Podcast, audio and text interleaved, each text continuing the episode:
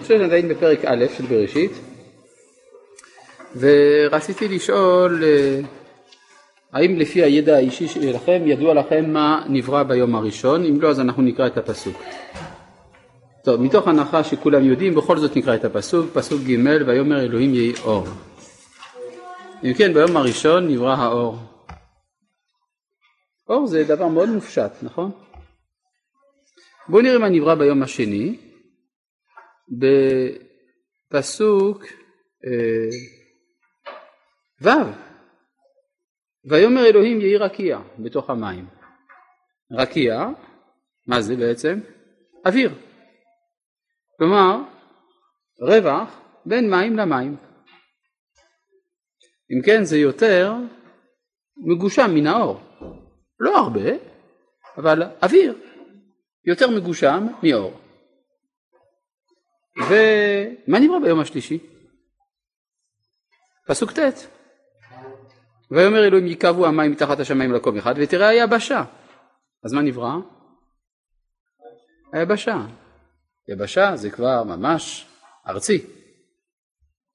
יש עוד משהו, פסוק י"א ויאמר אלוהים תדשי הארץ דשא העשב מזריע זרע עץ פרי עושה פרי למינו אשר זרעו בו על הארץ ויחן. הגענו כן לחיות ביולוגית, בוטנית. אם כן יש לנו אור, אוויר, צמחים ואדמה. כן? אני שם את הצמחים לפני האדמה, כי האדמה זה היותר מגושם, נכון? זה הסדר.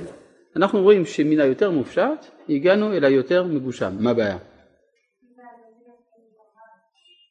אני באמת לא יודע מתי נבראו המים, וגם רש"י אומר שהוא לא יודע. הלאה. מה נברא ביום הרביעי? אני שואל מה נברא ביום הרביעי? מה? המאורות. מה זה מאורות? מה, מה זה? מה פירוש מאורות? זה משהו שנותן אור. אני שמעתי על האור כבר ביום הראשון. מה ההבדל בין האור של המאורות לאור של היום הראשון? האור של המאורות זה אור זז, זה אור בתנועה. האור של היום הראשון, לא שמענו עליו שיש בו תנועה, סתם אור. כאן יש לנו אור בתנועה. טוב, בואו נבדוק מה נברא ביום החמישי. מישהו יודע? אה? עופות ודגים, נכון? מה אתה רוצה?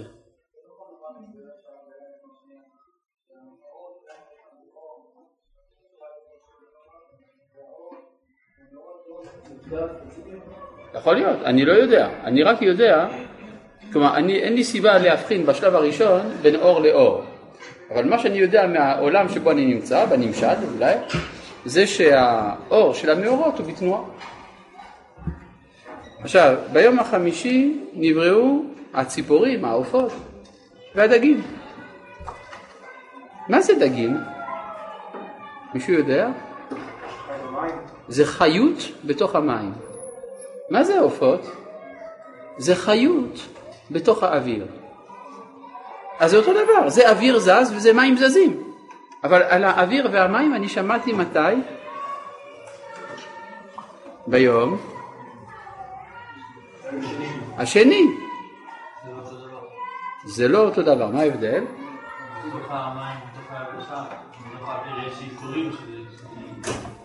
זאת אומרת שיש פה תנועת חיים. אתה מאבחן תנועת חיים בתוך האוויר ותנועת חיים בתוך המים. אז זה שונה בדבר אחד, בתנועה, תנועת החיים. בדיוק כמו שהאור של המאורות שונה מן האור של היום הראשון בזה שהוא בתנועה. נכון? עכשיו, אם זה נכון, בואו נראה מה נברא ביום השישי. מישהו זוכר?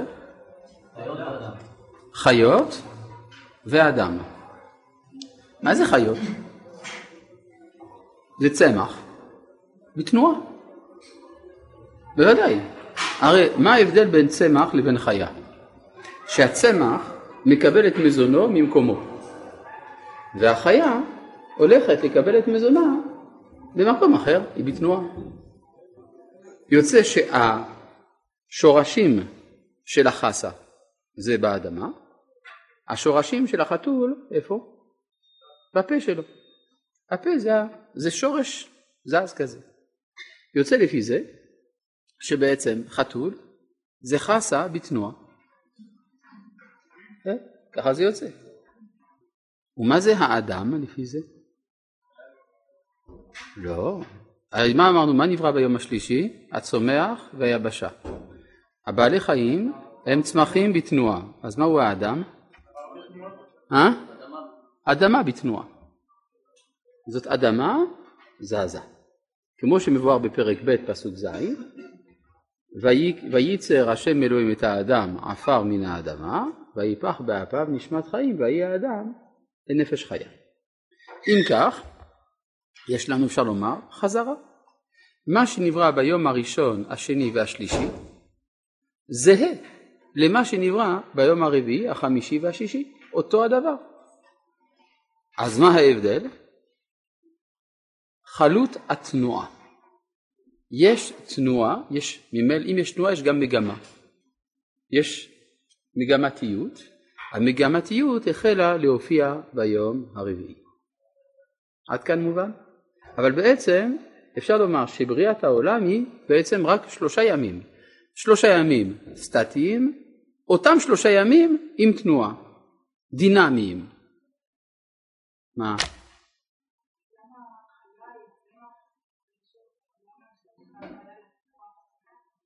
מדוע נשבתי חיה לכוח הצומח ויש יש לו אותו דבר, כמו, לכוח, כמו לצומח. הצ, הצומח גדל ורבה, נכון? ניזון, גדל ורבה. זה בדיוק כמו שיש לחתולות. אבל האדם הוא משהו אחר.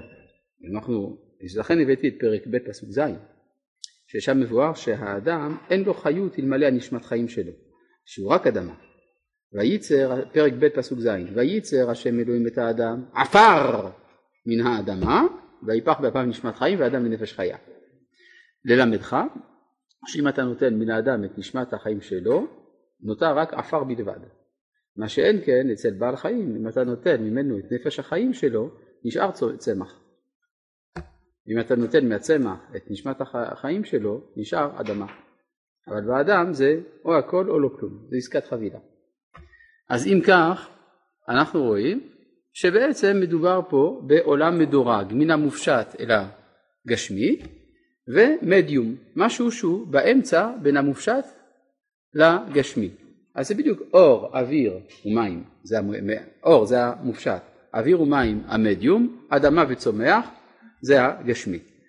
אם מוסיפים לזה את התנועה, אנחנו מקבלים את הבריות של היום הרביעי, החמישי והשישי. טוב, בינתיים הדברים יחסית פשוטים. אה, אתה מנסה להציל עצמך מהבישול. אתה לא יודע שאנחנו בתוך מטריקס של קניבלים שמבשלים אותנו עכשיו לאט לאט. טוב. איך מדליקים? במה מדליקים? במה מדליקים? כן.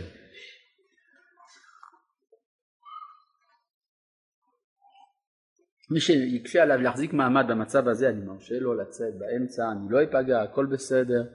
תביאו גם מניפות ככה שיראה כמו מרוצה שברים, נחמד. טוב, אה, מה ההבחנה בין עולם סטטי, שזה העולם של הימים א', ב' וג', לבין עולם דינמי, שזה הימים ד', ה'. אני אגיד לכם מה ההבדל. ההבדל הוא שאחרי היום השישי יש שבת. אחרי היום השלישי אין שבת. מובן מה שאני אומר? מה? זה מה, מה לא מובן? אני אמרתי דבר פשוט, אחרי יום שלישי יש שבת או לא? לא. אחרי יום שישי יש שבת או, או לא? כן, אז מה לא מובן מה שאני אמרתי? אני לא ביקשתי לדעת המשמעות, אני אמרתי קודם כל האם זה ברור. את המשמעות אני אסביר עוד מעט.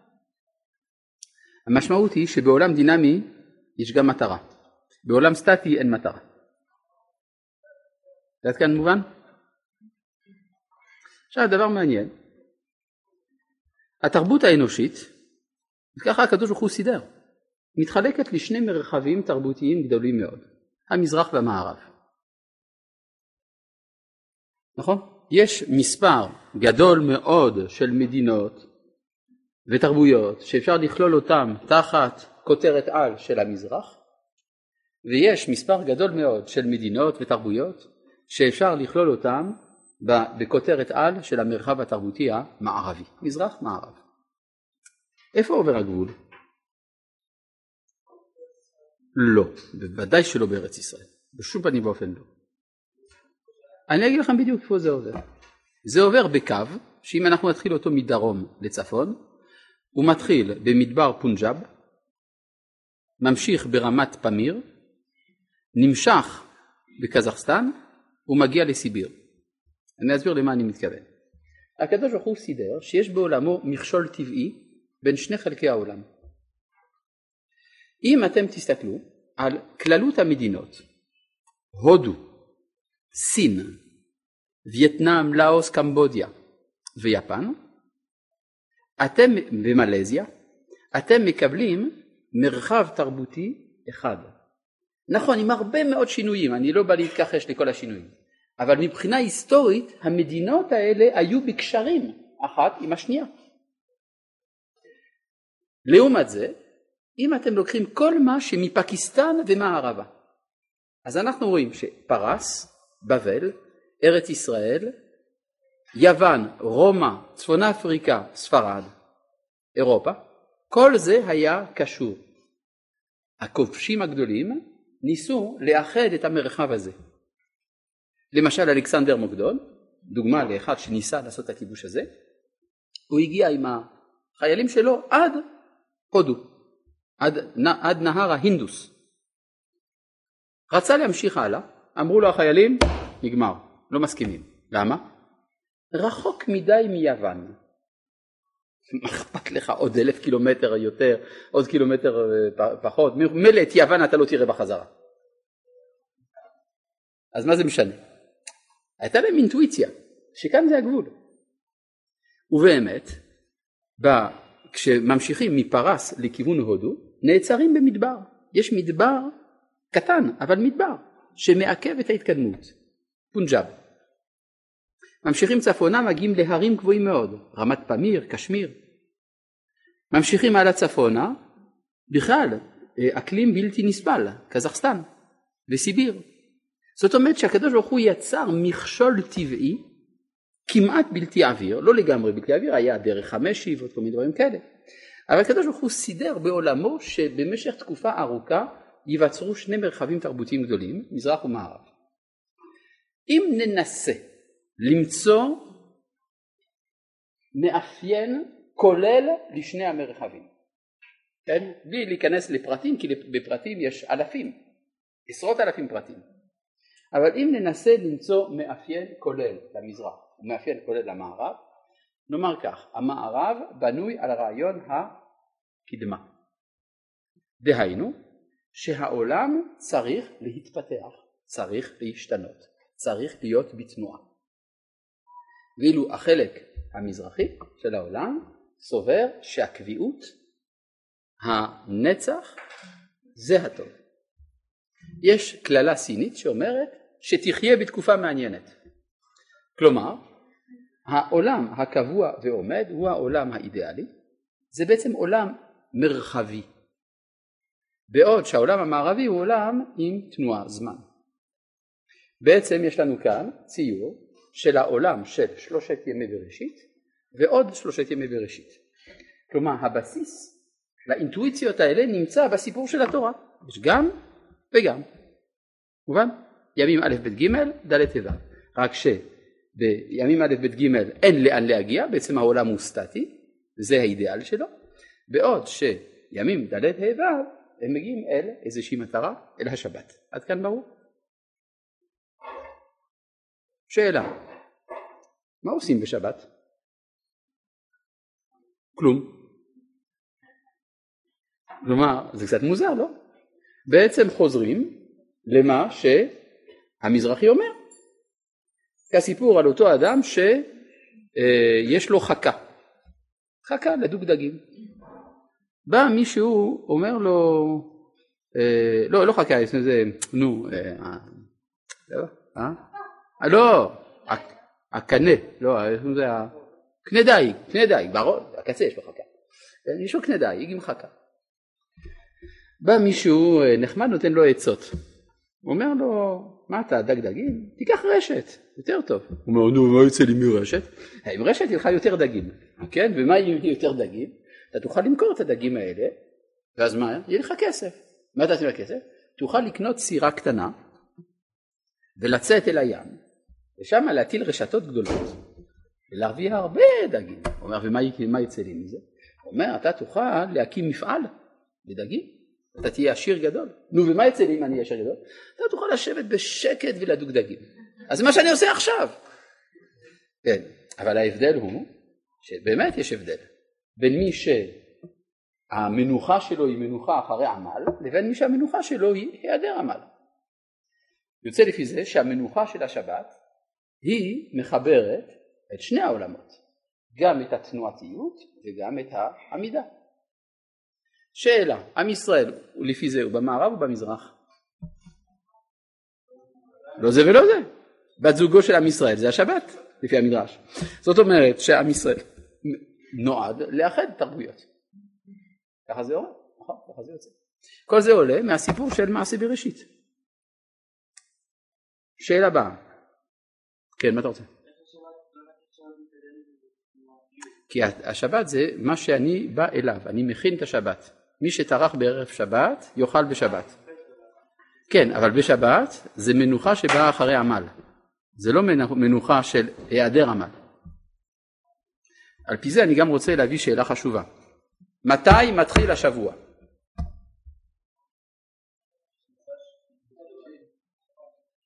בואו נגיד את זה אחרת. מתי, הש... מתי נגמר השבת? כשעושים הבדלה, נכון? מת... עד מתי אפשר לעשות הבדלה? עד יום שלישי בערב, נכון?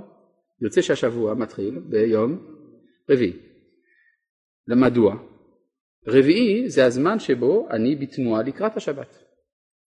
ראשון, שני, שלישי זה הזמן שבו אני מקבל את ההשפעות של השבת שהייתה. במילים אחרות, בימים א', ב', ג' אני סטטי, אני בעמדה פסיבית מקבל. אני מקבל השפעות. אז זה בדיוק ההתנהגות המזרחית. רביעי, חמישי, שישי, אני מתכונן לקראת השבת. זה העמדה המערבית. בשבת אני ישראל. את אומרת אם כן שבריאת העולם הייתה צריכה להתחיל ביום רביעי.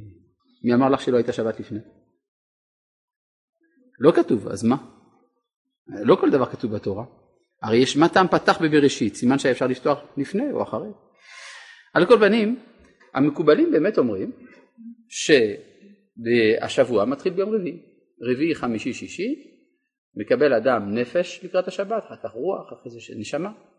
אחר כך ביום ראשון הוא מקבל עדיין השפעת הנשמה של השבת שעברה, אחרי זה השפעת הרוח, אחרי זה השפעת הנפש. יוצא שהזמן הנמוך ביותר בשבוע זה יום שלישי בערב, במעבר בין שלישי לרביעי, בשקיעה הזאת. בסדר? יש לזה הרבה השלכות, אבל לא ניכנס לזה. אבל אתם מכירים את הציור הזה שמצייר את המנורה של המקדש, שבעת הקנים, כאילו שהקנה האמצעי הוא השבת. אז זה מובן, זה באמת נכון, השבת זה קנה אמצעי. כן. נכון, כן. במציאות היום לכאורה זה לא ככה. העולם המזרחי איבד את התמונה הזאת. העולם המזרחי מתמערב, אבל, אבל זה, אז זה מערבי. ברור. אני רציתי, הסברתי מה זה להיות שייך לעולם המזרחי, מה זה לעולם המערבי. זה לא שאלה גיאוגרפית.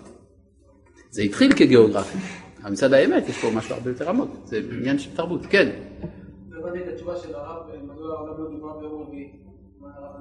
לא אמרתי שהעולם לא נברא ביום רביעי. אני אמרתי שאני לא יודע מתי העולם, אה, שאני לא יודע מדוע התורה לא התחילה את הסיפור מיום רביעי. זה מה שאני אמרתי. בכלל, הסדר של הימים האלה זה לא סדר הבריאה, כבר הוכחנו את זה מרש"י, נכון? אין פה מה ללמוד לגבי קרונולוגיה של התהוות העולם. כן. טוב, אז אה, זה, כן. למה מנוחה אחרי העמל היא גדולה יותר? כי איננה מביאה שיממון, כי היא מביאה משמעות. יש משמעות למנוחה. זה פסוק במשלי, מתוקה שנת העובד, אם מעט ואם הרבה יאכל, והשובע לעשיר אינו מניח לו לישון. כן? אדם עשיר, שבע, זה קשה לו לישון. כן. יש לו שיממון, מה שנקרא. טוב, אבל בואו נתקדם קצת, כן? אמ, בואו נחזור לסדר של הפסוקים. יש, יש הרבה דברים בכל פסוק ופסוק. הייתי רוצה לראות פה איזושהי תבנית קבועה, שהיא תבנית הכשל המתוכנן. כן, אנחנו רואים לאורך כל מעשה בראשית, שכל פעם שהקדוש ברוך הוא מתכנן משהו, זה נכשל. מפתיע, אבל זה כל הזמן כך. עד כדי כך שרואים בזה חוקיות, כלומר זה, כאילו, זה כאילו שזה הדרך פעולה של הקדוש ברוך הוא, שיש כישלונות לעומת התוכנית. הייתי רוצה להביא לצורך זה אה, דוגמה בולטת. אפשר לראות את זה מכל הסיפור, אבל ניקח דוגמה בולטת, פסוק כ"ד.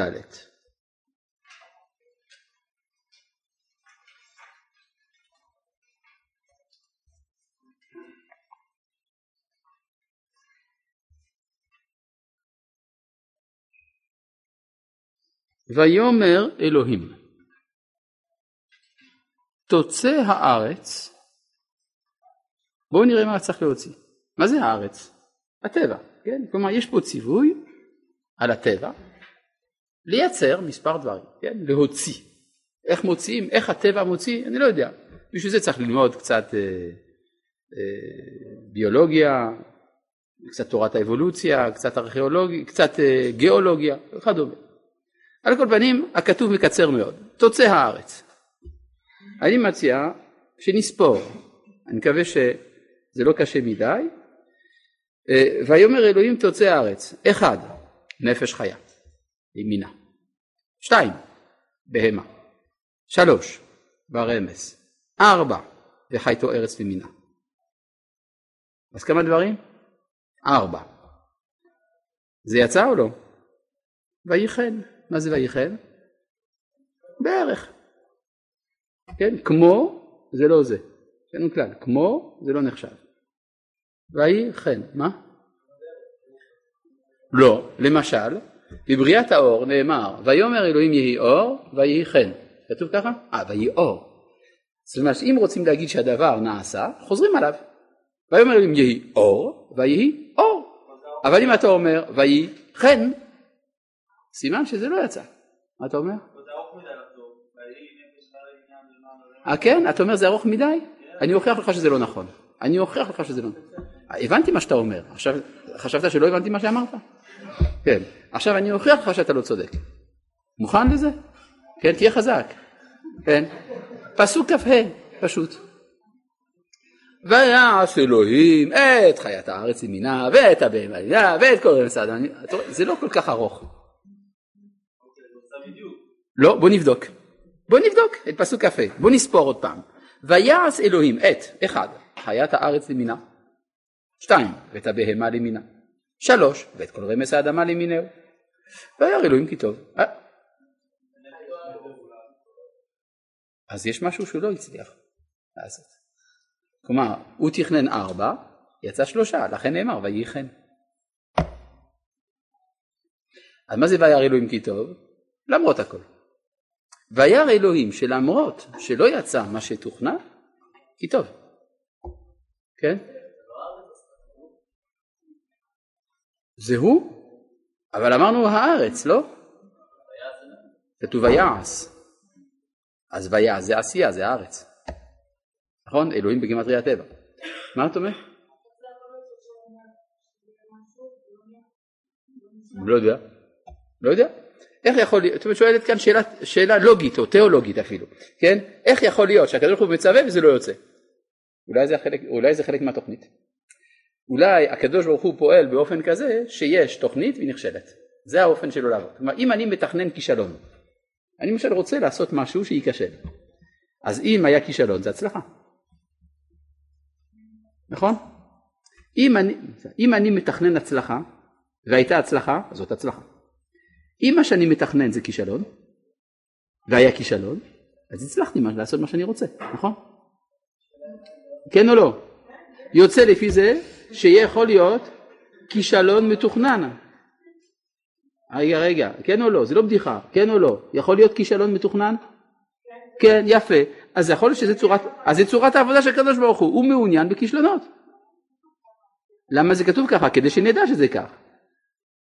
כדי שנבין, הרי כל המציאות כולה היא מלאה בכישלונות.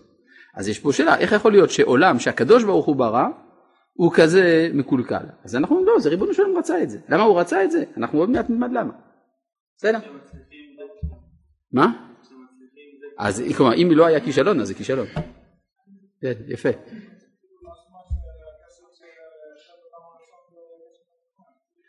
יפה, אתה אומר לפי זה, הכישלון של האדם הראשון זה כשל מתוכנן, יפה. יוצא לפי זה שכל הסיפור הזה שבאים אליו בטענות, זה לא פייר, זה באמת הפילו עליו תיק, באמת לא הייתה לו ברירה אלא לחתו. יוצא לפי זה שחטא אדם הראשון אין לו אלא הנפילה של הנפש לתוך הטבע, ואין ברירה אלא שזה יקרה, לכן הוא לא אשם בזה. בסדר? אתה בעצם אה, אומר מה שמדרש קהלת רבה אומר, לכל זמן ועת לכל חפץ, זמן היה לו לאדם הראשון שיצא מגן עדן, זה מתוכנן מראש. כן.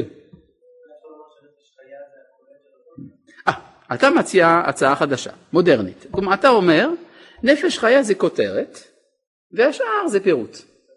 ואז תמהני עליך, מדוע שלא ישוב על הכותרת בפסוק כ"ה?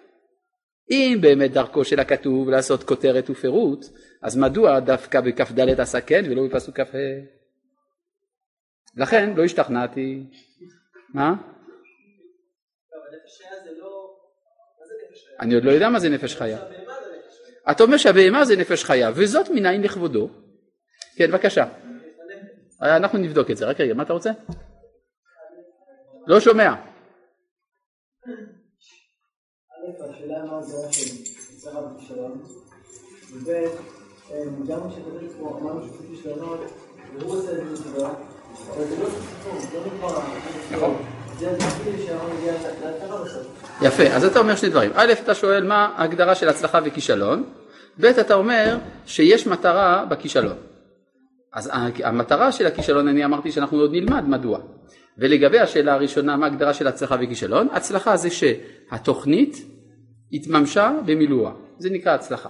כשהיא לא מתממשת, מה? כל תוכנית שהיא. כלומר, אם אתה אומר, אני מתכנן א' ויוצא א', קוראים לזה הצלחה. אתה מתכנן א' ולא יוצא א', זה נקרא כישלון. זה הגדרה. אה?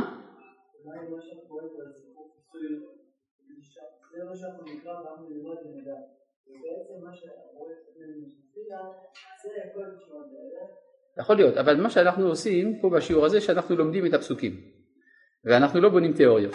רוצים לדעת מה הפסוקים אומרים. הפסוקים אומרים שזה נכשל, עובדה. עכשיו איך אני אסביר מבחינת התיאוריה, כן, כדי שזה יסתדר עם כמה עקרונות שאני מאמין בהם, בסדר, זה אחר כך. כן? לתורה יש סבלנות, היא לא מפחדת שאנחנו נאבד את האמונה בדרך. כי התורה מאמינה, ומי שמאמין לא מפחד שאת האמונה נאבד. אבל מי שמאמין, הוא בעצמו מפחד את האמונה לאבד, זה נכון, אבל מי, ש, מי שמאמין בשביל אחר, הוא לא מפחד שההוא יאבד האמונה. כן, בבקשה. כן, כן, דבר.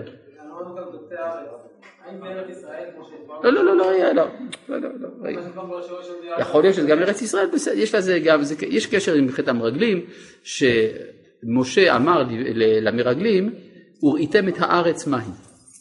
כלומר, יש מה לראות האם הכישלון הזה בארץ ישראל תוקן או לא תוקן. זה מה שמשה רצה שיבדקו.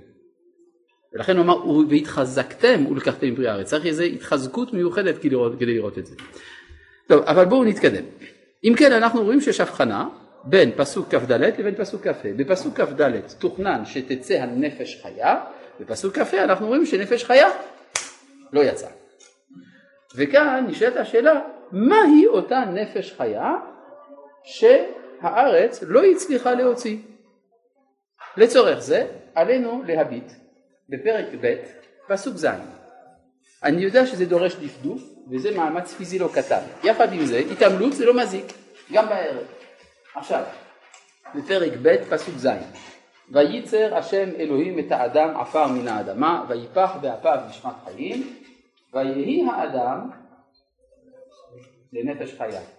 אז מהי אותה נפש חיה מתוכננת? האדם. כלומר, התוכנית הייתה שההתפתחות האבולוציונית תביא להופעת כל בעלי החיים והאדם בכלל. תוצא הארץ נפש חיה, זה האדם. בהמה ברמז חי ארץ ימינה. מה יצא בפועל? בעלי חיים. מה עם האדם? אני לא יודע אם רצה להפריד, אבל בואו נראה פסוק כ"ו. מה? אני עוד לא יודע. פרק, אה, אי אפשר על כל שאלה לענות. אני לא יכול, לא יכול. יש מיליון שאלות שמתעוררות פה למקרא כל רבע מילה. אם אנחנו נתייחס לכל שאלה כזאת, לא נתקדם. יש לי מטרה בסיפור הזה. כן, אה, פרק א', פסוק כ"ו. כלומר, אנחנו רואים אחרי הכישלון, מה כתוב? ויאמר אלוהים, אם זה כך, נעשה אדם. זה הלקח מן הכישלון. מאחר ונפש חיה לא יצאה, ויאמר אלוהים נעשה אדם. נשאלת השאלה, מה זה הנון הזאת? נעשה אדם. תגיד, אעשה אדם. יש אמנם לשון מלכות, שהמלכים מדברים בלשון רבים. אז הקדוש ברוך הוא, שהוא מלך מלכי המלכים, גם הוא מדבר בלשון רבים. אבל קודם כל לא מצאנו בכל שאר הבריאה שקדוש ברוך הוא מדבר על עצמו. אלא ויאמר אלוהים יהי רקיע. ויאמר אלוהים יהי מאור. לא מצאנו שקדוש ברוך הוא אומר אעשה רקיע. כן? או נעשה רקיע. פה פתאום יש פה התערבות ישירה. כאילו הקדוש ברוך הוא לא מרוצה ממה שקרה, הוא אומר אני חייב פה להתערב. אבל בעצם מי לא הצליח אמרנו? הארץ לבדה. הארץ לבדה לא הצליחה. אז ויאמר אלוהים נעשה. מי זה נעשה? אני והארץ ביחד. איך אני יודע שזה נכון? מה מדרש? אני לא יודע, הפסוק לא צריך להסתדר עם המדרש, המדרש צריך להסתדר עם הפסוק. רגע, רגע, רגע, רגע, רגע. ויאמר אלוהים נעשה, אני והארץ. איך אני יודע שזה כך? אני מציע שוב לדפדף לעבר פרק ב', פסוק ז'. וייצר השם אלוהים את האדם, עפר מן האדמה, ויפח באפיו נשמת חיים. אז איך נעשה האדם? על ידי שיתוף פעולה. זה מה שכתוב, פרק ב' פסוק ז', אומר שהיה שיתוף פעולה. לכן אם אני חוזר עכשיו לפרק א' פסוק כ"ו, ויאמר אלוהים נעשה אדם, זה בדיוק מה שכתוב בפרק ב' פסוק ז', נעשה ביחד. כלומר יש באדם יסוד טבעי, שאנחנו יכולים לקרוא לו עפר מן האדמה, או שנקרא לו ארץ, או לא יודע איך שנקרא לו, והוא צריך להשלים את עצמו, ומצידו של הקדוש ברוך הוא יש שיתוף פעולה, הוא נותן את נשמת החיים. עכשיו, זה עונה לי על שאלה נוספת שרציתי לשאול, ועכשיו כמעט ולא צריך לשאול אותה. מדוע בפסוק כ"ד התורה אמרה ויאמר אלוהים תוצא הארץ נפש חיה. אי אפשר היה להגיד פשוט אדם. הרי מה השם של האדם לכל אורך הסיפור? אדם. אז תגיד אותו, ויאמר אלוהים תוצא הארץ אדם בהמה ורמס ואז לא, גם, גם אני לא הייתי צריך להתווכח אחר כך מה הכוונה נפש חיה אם זה כותרת או בעלי חיים וכדומה. הכל היה פשוט. אז אולי הקדוש ברוך הוא רצה שאני אוכל להעביר שיעור כדי להשיג את המשכורת שלי. אבל בכל זאת נשאלת השאלה מעבר לטעמים החשובים האלה מדוע התורה לא כתבה אדם מה אתה רוצה? אז אני רוצה לענות אני רוצה לענות התשובה, לא, זה לא מה שאתה אמרת, לא מה שאמרת. אלא פשוט מאוד. מהו החלק של האדם שהטבע לא הצליח לייצר? בעצם למה הטבע לא מצליח לייצר משהו? החלק הנשמתי של האדם הוא זה שהטבע לא יכול לייצר, כי החלק הטבעי הוא אוכל תפוחי אדמה בדיוק כמו שהחמור אוכל שחת. אז זה לא צריך להיות בעיה בשביל הטבע לייצר את החלק הטבעי של האדם. החלק שהטבע לא מצליח לייצר זאת הנשמה, הנקראת נפש חיה, שהיא באה מ"ויפח באפיו נשמת חיים". עכשיו נשאלת השאלה, מה בנשמה איננו בידי הטבע? מדוע הטבע איננו מצליח לייצר את הנשמה? שכל? גם, גם לבעלי חיים יש שכל. שכל קטן, אבל שכל. כן, מה אומר? מה זה, אמרנו שנפש חיה זה אדם, למה, מה זה למינה? זאת אומרת, יש כמה סוגים של אדם? אני עוד לא יודע, אני עוד מעט אדע. בסדר? שאלה יפה, אני עוד מעט אדע, כנראה. אבל אה, אני רוצה פה לחזור לנקודה. מה בנפש החיה כל כך שונה מן הטבע שהטבע לא יכול לייצר? בדיוק, הבחירה החופשית. כלומר, הטבע כל כולו נתון לחוקיות, ברזל, קוראים לזה דטרמיניזם, בעוד שהנשמה היא חופשית. אז בשביל לבנות גוף אוכלים תפוחי אדמה. תפוחי אדמה זה בנוי מפחמימות. פחמימות יש לזה חוקיות. גם מערכת העיכול ויצירת התאים באדם יש לזה חוקיות. אז אני מבין, אדם, כלומר החלק הטבעי בא מתפוחי אדמה. אבל איפה מצאנו מאגרים של חירות בתוך הטבע? אין מאגרים של חירות בתוך הטבע. הטבע הוא כל כולו משועבד לחוקיות ברזל. אם כן, יצירה חופשית זה לא יכול לבוא מהטבע. לכן הטבע נכשל. לכן דווקא הנפש חיה הטבע לא הצליח לייצר. מובן? ומה? מה לא מובן? זה... כן, הוא לא יכול לייצר דבר חופשי, כי הוא לא חופשי. אין לך נותן, אלא מה שיש בו. אז מה, אני חושב שאתה מכיר את המשפט הזה. אז עכשיו, אם כן, אם הטבע יש בו עבדות, הוא יכול לייצר רק דבר משועבד. הוא לא יכול לייצר יצירה חופשית. כן.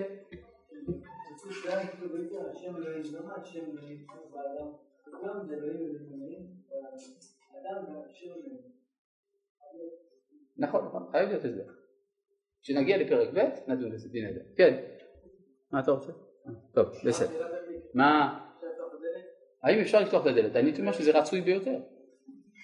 כן, שתי דלתות אם אפשר שם, זה יצא, אולי משהו, זה תקווה, אפילו שם אפשר קצת לפתוח, אולי יצא מזה משהו. כן. מה? איך לפתוח את החלום? אה, מה? אה, יפה. אז אם ככה, נגיד שהקדוש ברוך הוא עשה משהו לא פייר לכאורה, שהוא מבקש מן הארץ לעשות מה שהיא לא יכולה. תשובה, היא עתידה להיות יכולה. באותו זמן היא לא יכלה, אבל כדי להציב לה מטרה עתידית, אז הוא עשה כך. עכשיו, אני רוצה פה להיכנס יותר לעומק, כן? אז אם כן, ויאמר אלוהים נעשה אדם. יפה. אז אומר הקדוש ברוך הוא, אני עכשיו אעשה משהו, יצירה מיוחדת, שיש לה יכולת לשלוט בטבע. כן, כתוב, בצלמנו כדמותנו, כלומר חופשי כמוני. וירדו בדגת הים ובעוף השמיים ובבהמה ובכל הארץ, כל הרמס הרומס על הארץ.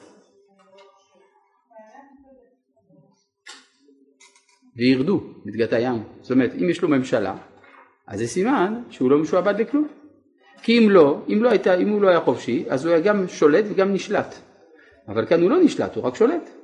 אם כן, הוא חופשי. עכשיו נשאלת השאלה, האם התוכנית השנייה הזאת, ויאמר אלוהים נעשה אדם, האם התוכנית השנייה הזאת בוצעה? בואו נבדוק. אתם אומרים שבוצעה. אני מציע שנבדוק. פסוק כ"ז ויברא אלוהים את האדם. וואו, זה לא יצא. מה כתוב בפסוק כ"ו? נעשה. הוא עשה?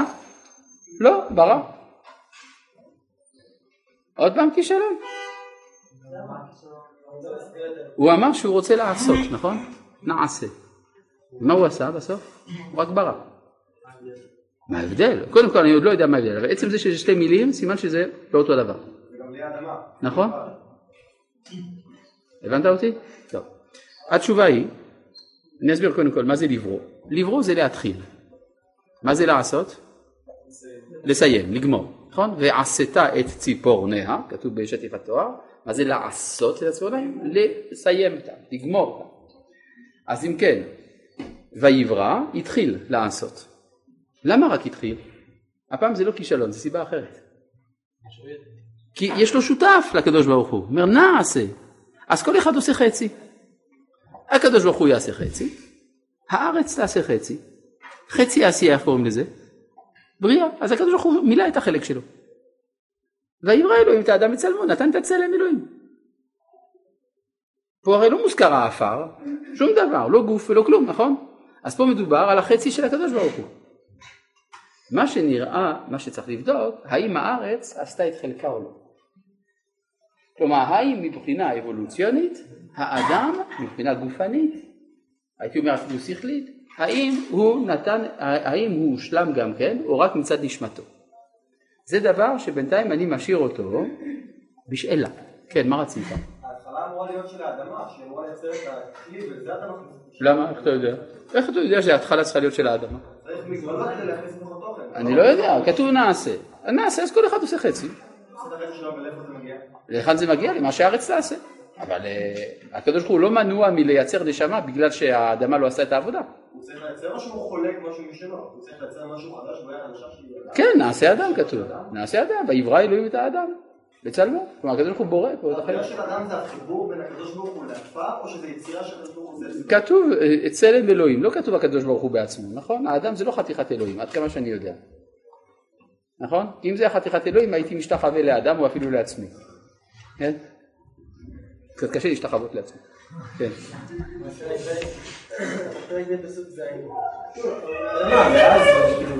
אז אתה אומר שהעפר מן האדמה כן עשה את העבודה. אתה אומר שכן עשה משהו. זה דבר שצריך לבדוק. האם העפר מן האדמה זה, הש... זה כבר עשייה או לא? תסתכל בפרק ב' פסוק ז', מה המילה הראשונה?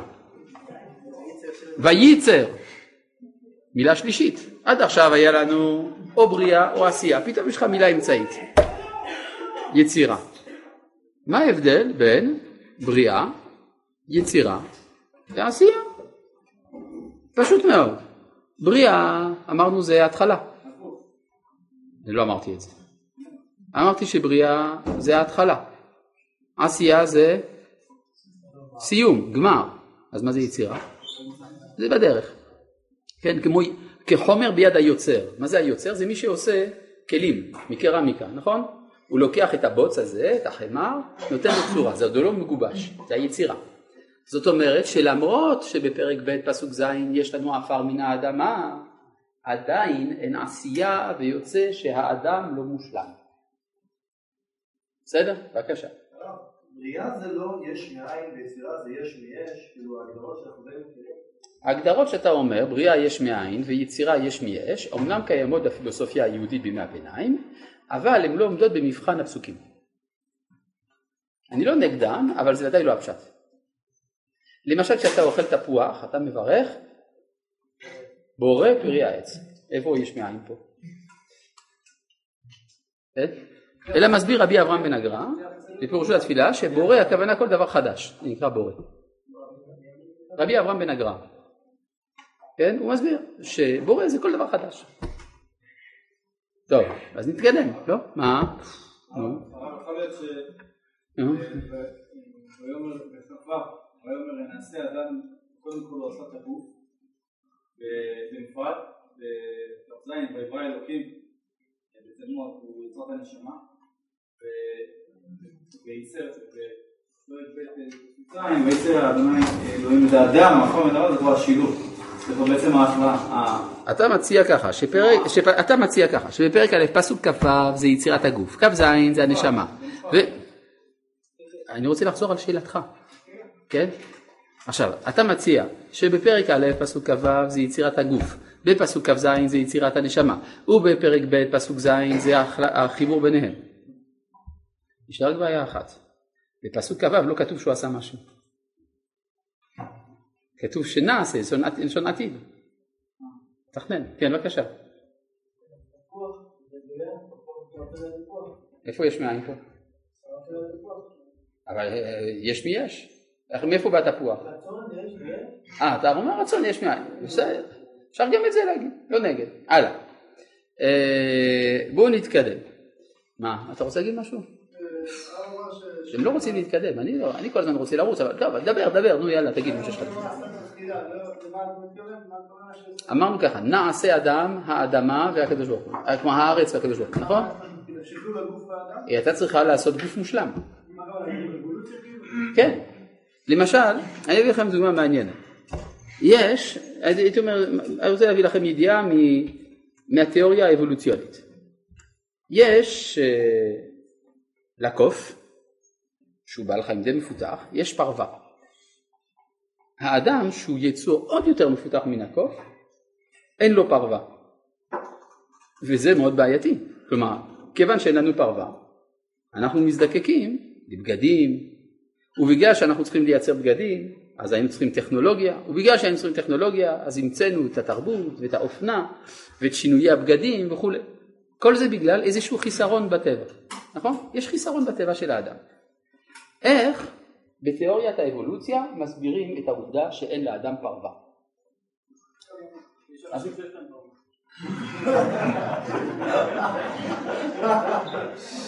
זה ממש קידם אותנו. לא, השאלה היא ככה, האם אתם מעוניינים, האם אתם מעוניינים בסטנדאפ קומדי או בשיעור? השיעור רוצה להתקדם, לא, לא לתקוע איזה בדיחה בדרך. עכשיו, אה, יש פריבילגיות. עכשיו, יש אה, אה, שאלה, איפה היינו? כן, מדוע על האדם אין פרווה? מסבירים בעלי תיאוריית האבולוציה דבר מאוד מעניין, שהרי יש שלב של העובר של הקוף שבו אין לו פרווה, הוא דומה לאדם מבחינה זאת, יש לו אור, הוא עירום כמו האדם, אבל לקראת סוף ההיריון יש הפרשות הורמונליות שמייצרות את הפרווה של הקופיפון הקטן. עכשיו, אצל האדם הרבה מאוד אנרגיה הושקעה במהלך מיליוני השנים שעברו כדי לפתח את קופסת המוח שלו. ואז יוצא שלא, הרבה אנרגיות שהיו צריכים להיות מופנים אל יסודות טבעיים יותר כמו הפרווה, לא פותחו, וההיריון האנושי קצר מדי, ולכן האדם בעצם יוצא מרחם אמו בטרם הספיק להגיע לשלב של הפרווה של הקוף. יוצא לפי זה שהיתרון האינטלקטואלי של האדם הופך אותו לקוף מפגר. לא, זה באמת כך, זאת אומרת... אז מה הוא... זאת אומרת שאתה אומר ככה. יפה. זאת אומרת שהקדוש ברוך הוא פועל בשני מישורים, מישור עקיף ומישור ישיר. הוא פועל באופן עקיף דרך הארץ, באופן ישיר דרך הנשמה. בסדר, ככה זה, ככה הקדוש ברוך הוא ברא אותנו, משני מוקדים, נכון? זה הבסיס של אלה שחושבים שתי רשויות, חלילה וחס. אבל צריך לדעת שקדוש ברוך הוא פועל בשני מישורים. עכשיו בואו נראה מה כתוב בפסוק ל"א.